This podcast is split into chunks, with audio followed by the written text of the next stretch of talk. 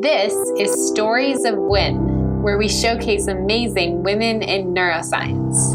We chat with them about their research, their unique journeys through academia, and what drives their passion for studying the brain. Here is one of their stories. Hi everyone, this is Margarida from Stories of WIN, and I have the pleasure today of interviewing Dr. Ana Marija Jakšić. Dr. Ana Marija is a principal investigator at École Polytechnique Fédérale de Lausanne in Switzerland, and her lab's mission is to explore and map natural, genetic, and adaptive variation of cognition and related neuronal traits. Thank you so much for letting me interview you today. it's a great pleasure to have you. Thank you for inviting me here. It's also a pleasure to be a part of this uh, interview. Yes, it's a great pleasure to have you. And we usually like starting the interview by asking um, how did you first become interested in neuroscience? But actually, your career to neuroscience is uh, quite interesting. And so, before we get to there, I want to ask you, when did you first become interested in science as a whole? Well, I guess this this must have been like during um, elementary school. Uh, when I was maybe like eight or nine, I enrolled like this extracurricular class um, in astronomy it was a thing that everybody went to. We were studying or trying to kind of figure out how the universe works. And we had like these small science competitions. And this is probably the, the first time in my life where I actually had like the spark for, for science. Maybe I didn't know it that, at that point, but maybe that's the, the first time when I was kind of, um, um, fascinated by, by the universe itself.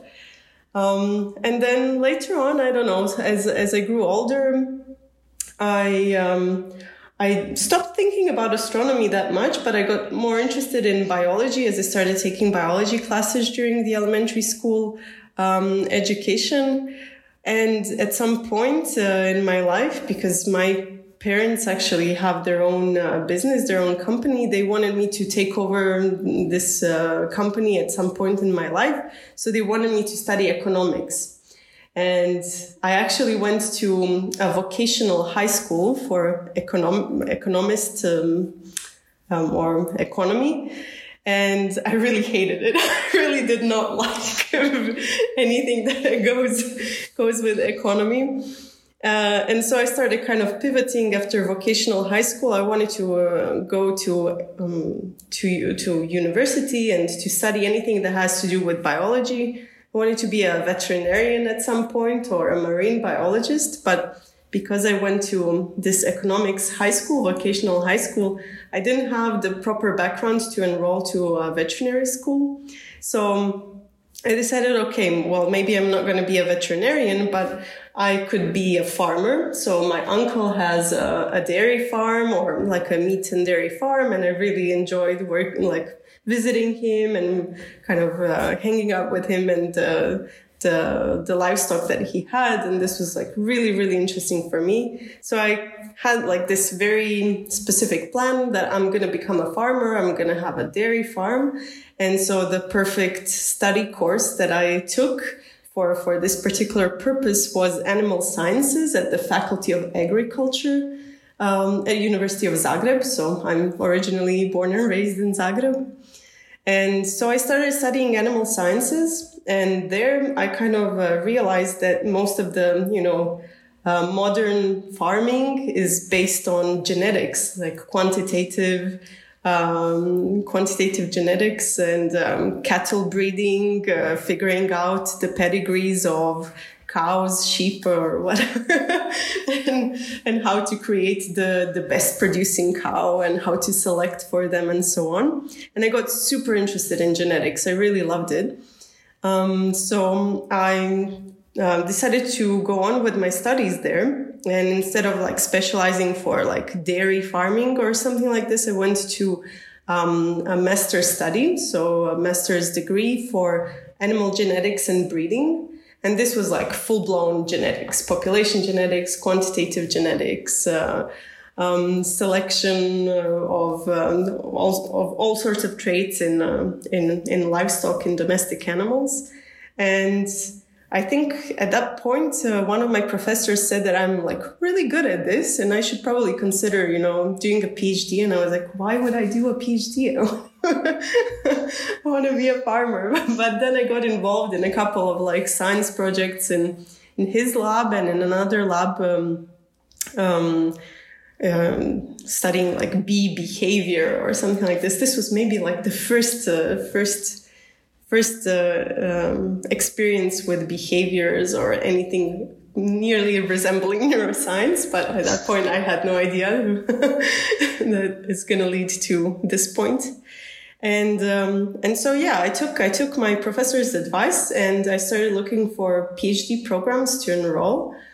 And then I enrolled to a PhD program in um, in Vienna in Austria at the Veterinary Medicine University in Vienna. So I kind of took a very roundabout way to getting into veterinary medicine in the, in the end. But I, I never studied veterinary medicine there. I actually, uh, I was uh, doing my PhD at the Institute for Population Genetics in uh, Christian Schlötterer, Schlötterer's lab. And there we used experimental evolution uh, to study adaptation of fruit flies to um, different temperature conditions, so high temperatures or low temperatures.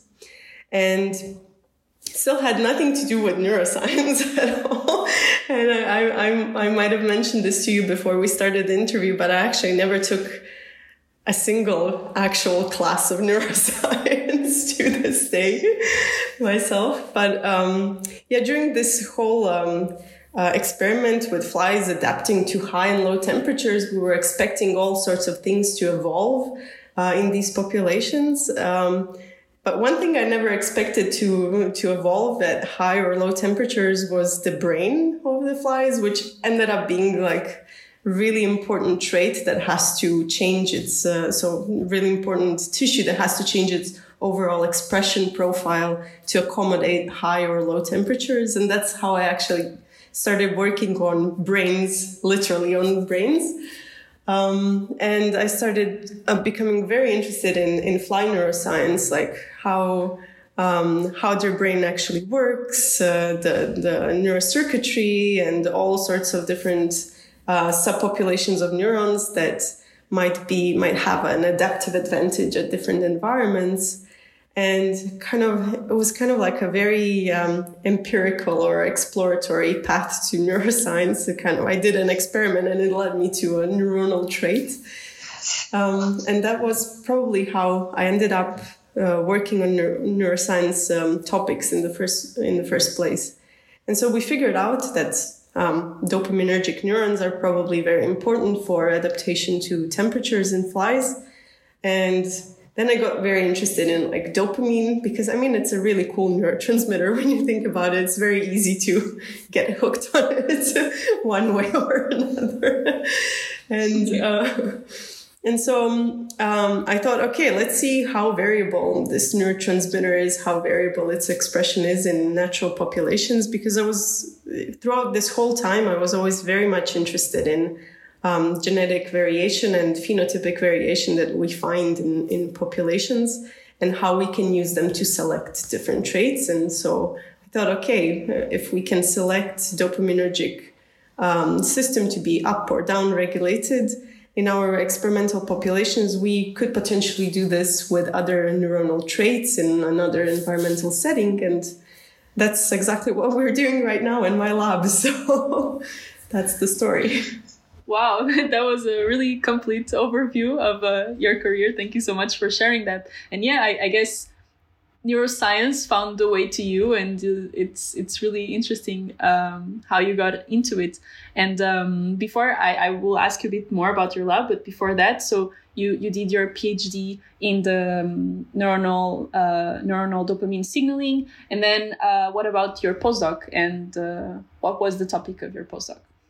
Yeah, so after my PhD, I did a um, a very short postdoc. It was supposed to be yeah be a bit longer, but then I got the PI job in Lausanne that I couldn't uh, couldn't uh, refuse, and uh, so I went to Andy Clark's lab at Cornell University in the U.S.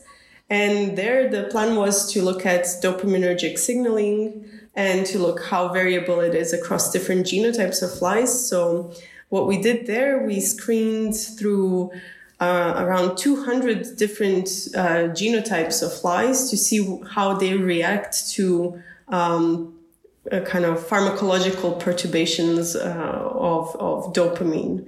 Um, kind of systemic perturbations, but hopefully mostly in the brain. So we would give flies drugs that upregulate or downregulate uh, production of dopamine in the brain, and then look at what what effects can we see in their locomotor behavior. And since we were looking at this in um, hundreds of different uh, genotypes, we could actually pick apart uh, which genotypes are more susceptible to high or low dopamine uh, levels and um, and figure out what is the kind of genetic basis of this susceptibility to dopamine altering drugs uh, something like this this was a really really fun time i really loved uh, being at cornell and uh, working on this project and i really loved working with andy he's a fantastic supervisor as well so yeah so that's that's my postdoc experience cool. Cool. And then at some point, you uh, um, got the ELISIR scholarship and uh, became a group leader just soon after starting uh, your postdoc. How was the transition for you?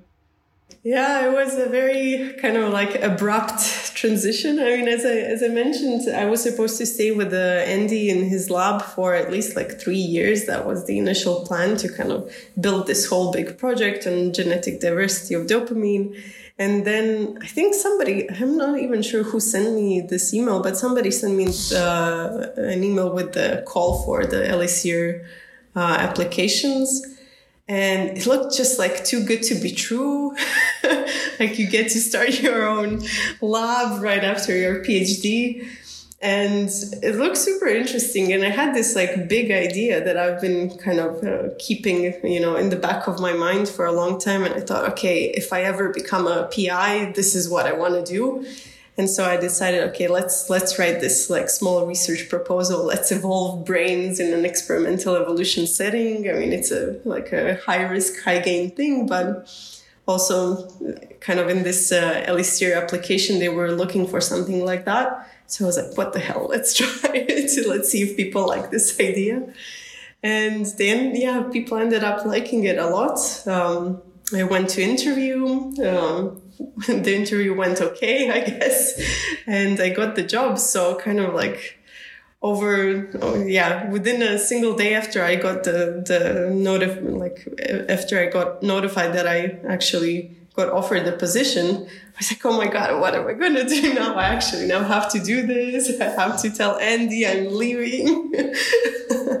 and yeah, and have to start a lab. So it was like a very, um, very chaotic, chaotic part of my life. And especially the whole start of the lab later on. That was, um, pretty intense since it was the year 2020 and we all know how that went and yeah so that's um, that's kind of um, that's kind of how i experienced it as a very like abrupt chaotic but super exciting thing that happened yeah and it, it sounds like a great opportunity for um, people like you that want also to do very bold research and uh, interdisciplinary. And so can you tell us a bit more about uh, your lab? Because it's really uh, a merge of different fields right? Yeah yeah. So the the whole idea was to uh, use experimental evolution to try and evolve higher cognitive ability in flies. And this kind of uh, on its own, to me, always sounds a, little bit sci-fi. But actually, uh, technically, it's it's even more complicated than than it sounds because um, to select a complex trait such as cognition in a in an animal such as a fruit fly is really tricky because you have to like first define what cognition really is and then actually screen for it in every single individual in a population in some sort of a super high throughput way. And you have to do this over and over again every single generation continuously with no stopping no end. And for a very very uh, high number of individuals Um, so it's pretty much what we're aiming for right now is to screen at least 1,500 flies in a behavioral setting per day, every day for the, oh, wow. the, the coming years, I guess. So this challenge, this is like a really specific challenge that like just having a lot of people screening for flies is not even enough. So we kind of pivoted and turned like the whole lab's uh, focus on trying to automate this uh, screening, behavioral screening for for complex traits such as learning um, in flies.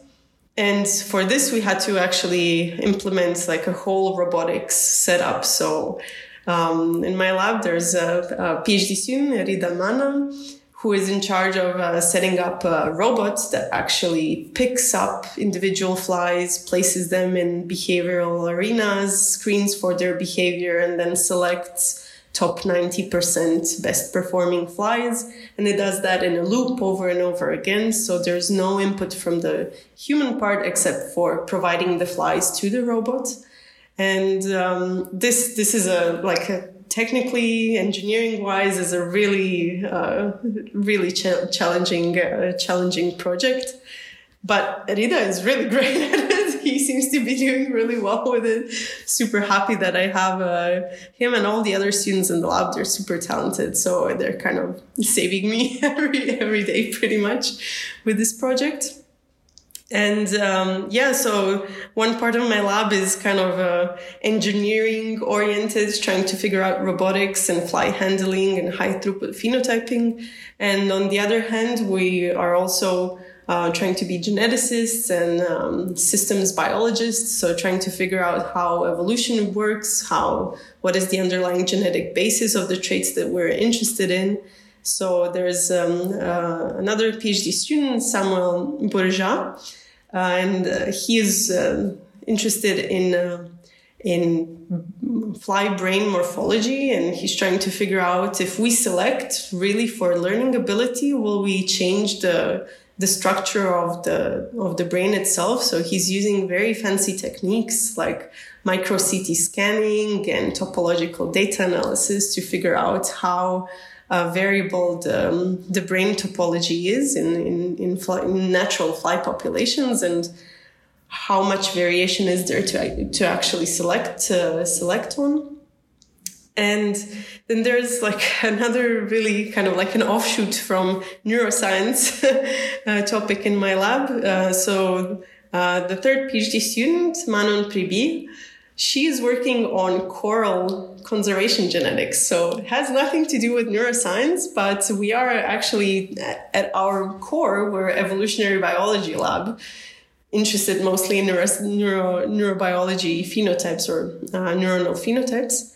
But in the current particular project where we kind of like the whole lab is very much interested in um, conservation of nature and the whole, um, uh, you know, uh, fight against the global climate change and sustainability and making our lab green. So, um, her project is kind of like perfectly aligned with this sort of uh, idea. So she's working on, um, uh, it's called seascape genomics, where she's trying to map how genotypes are distributed across different coral reefs and which corals are um, uh, less susceptible to bleaching uh, based on their genotypes. So the, the main idea is to find genotypes that are sus- susceptible to uh, all sorts of things that come with the global climate change and that cause cor- coral bleaching. And if we figure out what these genotypes are, we might have a chance to um, transplant these genotypes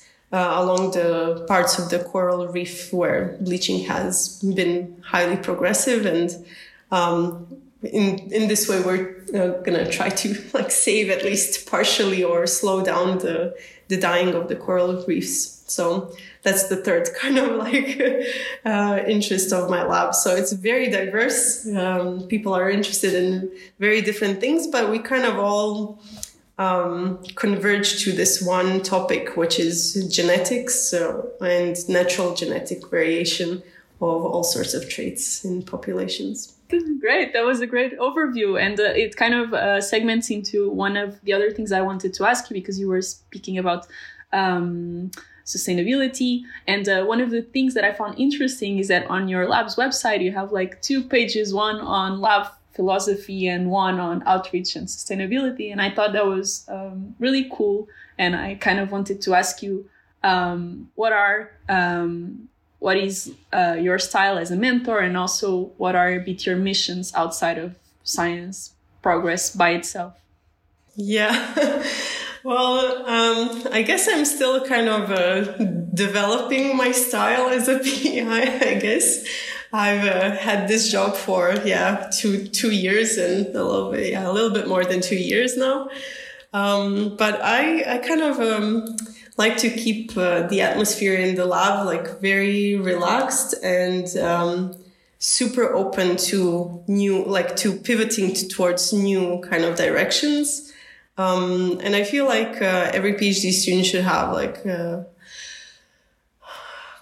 a big um, opportunity, like as large opportunity as possible to explore their own wants and needs in, in science. So I'm kind of trying to let people do things that they really are most passionate about because i feel this is how you get uh, the best possible science if if you're passionate about it things are going to happen and it's going to be great so that's my current my current um, um, point of view at how how to run a lab you just let people do their best and things are to happen, I guess. Not sure if it's like sustainable long term. Now when the lab is really small, it's great because I mean I have I get get the chance to talk to everyone almost every day. So it's kind of easy to to manage all sorts of like offshoot directions uh, in the lab. But yeah, we'll see when the lab starts growing how that's gonna work out. Um, and in terms of like sustainability, I think it's it's really important nowadays uh, well, it was supposed to be important all the time, but even more so nowadays, to kind of be aware of the footprint that we leave as scientists, as, as research groups uh, on our planet. I mean, the amount, just the amount of plastic that we produce and we have to use because of all sorts of, you know, reproducibility and um, good lab practices. The, the, the amount of plastic that we have to use is just just yes, enormous. I think really saddening sometimes. So we're always trying to figure out a way to kind of decrease this footprint and to decrease our carbon footprint in general as a lab. And so we're always trying to kind of innovate a little bit, try to modify our experiments to the extent that it kind of still lets us do our job. But, um, but yeah, at least it's not destroying the, the, the nature as much. So there's yeah there's that okay yeah that's that's super cool that you're able to also think about those things uh, while uh, doing research and i think we all should be more aware of our carbon f- footprint in the lab as well and um, uh, I mean, uh, I guess you're still quite young to being a PI and a, a mentor, but you, I'm sure you have a, a lot of things that uh, that have been a challenge, or even before you you were a group leader. Do you, would you like to share a challenge that you faced in your career? Yeah, I mean, um, just the the the whole setting up the lab set of issues that come with setting up a lab. I think every single PI has gone through it, and we all know how challenging this this um, is or was.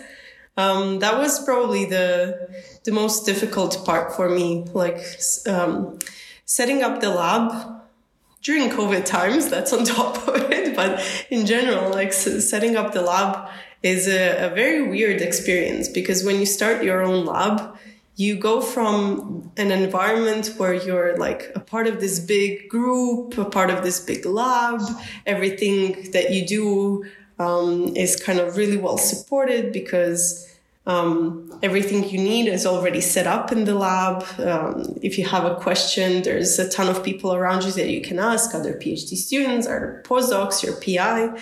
But when you start your own lab, you're kind of, um, it's kind of a weird situation. You, you go to your lab space which is completely empty. There's like empty benches, empty desks, just chairs and empty cupboards. And now you're supposed to like do something with it that you've never done in your life. And you're like completely alone because at that point you don't have anybody hired in your lab yet. You don't have any, like you have nothing at this point. So just this, uh, uh, this feeling of like complete emptiness and starting from very very scratch is was like for me it was very scary like the first couple of months where i i literally had no idea what i'm supposed to do and how and and you kind of have to figure it out um, as you go that was that was uh, pretty challenging i have to say. It all worked out great in the end i guess. Um, but yeah it, it was like a really daunting experience i think. It was pretty scary. Um, that that was, I think, one of the biggest challenge, uh, challenges that I've experienced with like becoming a PI. And then this one point when you hire the first your you know your first PhD student who's going to join your lab, and then it kind of hits you. Oh my god this is real now. Like this person is gonna you know work in my lab now on a project and now i'm responsible not only for my own career but for their career as well. And now really everything has to work. Like and then you start thinking oh maybe i shouldn't take this many risks. Maybe i should have like safety projects and things like that just in case. Because it's no longer only you at stake so you cannot be really as bold as you want to be because it's not just you it's like other people's lives and careers and this this was um yeah a very specific feeling that i think you never have as a phd student or a postdoc. Even if you mentor um, you know other phd students or master students um, even if you run projects independently uh, it's it's not the same feeling as being responsible for people in the lab. So I think that's that's uh, one big challenge. Um, that was scary at the beginning, but now I kind of uh, I, am more comfortable with this, uh, especially because my lab is so great. So I feel like nothing can go wrong. Everybody's doing so well, and yeah, so that's kind of nice. That's that's great to hear. And so um, I guess now you're focused on the projects that uh, you've started as a lab and with your PhD students. But if uh, you were to think a bit uh, on longer run, like say in the next five years, what would you like to explore? Are uh, there any new paths you'd like to take, or? or... Oh yeah, I don't know. I think just making these projects work and run for the next years that would be fantastic. I mean, my big plan is to set up these. So once these. Um, uh, evolution experiments that, that we have that are supposed to select for cognitive behaviors of some sort, if they really work out well in the first 10, 20, 30, 50 generations of fly, flies' lives in the next couple of years, if they really work out, I my my major plan is to keep them running as long as we can and see how far we can push these populations um, like how much uh, smarter the flies can be, how much recombination can they sustain for becoming, you know, like um, highly cognitive animals. I mean, I'm sure they're never going to be super highly cognitive, but at least uh, seeing what the limit is and how their brains and their behavior is going to evolve, I think that's going to be super interesting and really exciting. And that's a very long term experiment as well. So that that's I mean I, think I already know what I want to do in the next uh, five to ten years, and this is like run this experiment until until until we can, and then figure out like how can we actually use the knowledge that we gain from such experiments for other things like if I if I if I look like very long into the or very far into the future, I'm kind of hoping that what we learn about how fly brains are getting reorganized uh, using evolutionary pressures like selection for learning ability if we figure out how they're actually being reorganized in a, in a structural way, like how do their synapses uh, or synaptic connections change, how their circuitry changes over the course of evolution, um, this particular knowledge I think should be useful uh, in some way in figuring out how to make artificial systems that actually use this sort of structure and how, how to optimize artificial um, artificial systems like artificial intelligence or neural neural nets and see whether we can translate um, these ideas into something that is completely non-biological. So that's that's my big big dream. But how how possible or yeah feasible will this be? And uh, yeah, we'll see. I think experiments will tell us. The future will tell us.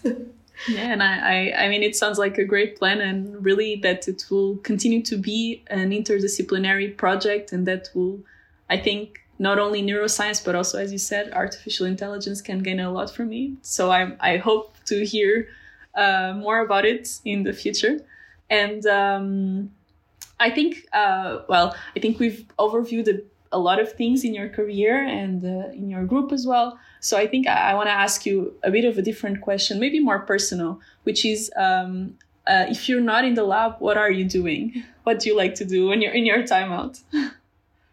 yeah, so um, I have two really nice uh, dogs at home. I have two standard poodles that I usually spend my time time with when I'm not in the lab, and I'm always trying to, you know.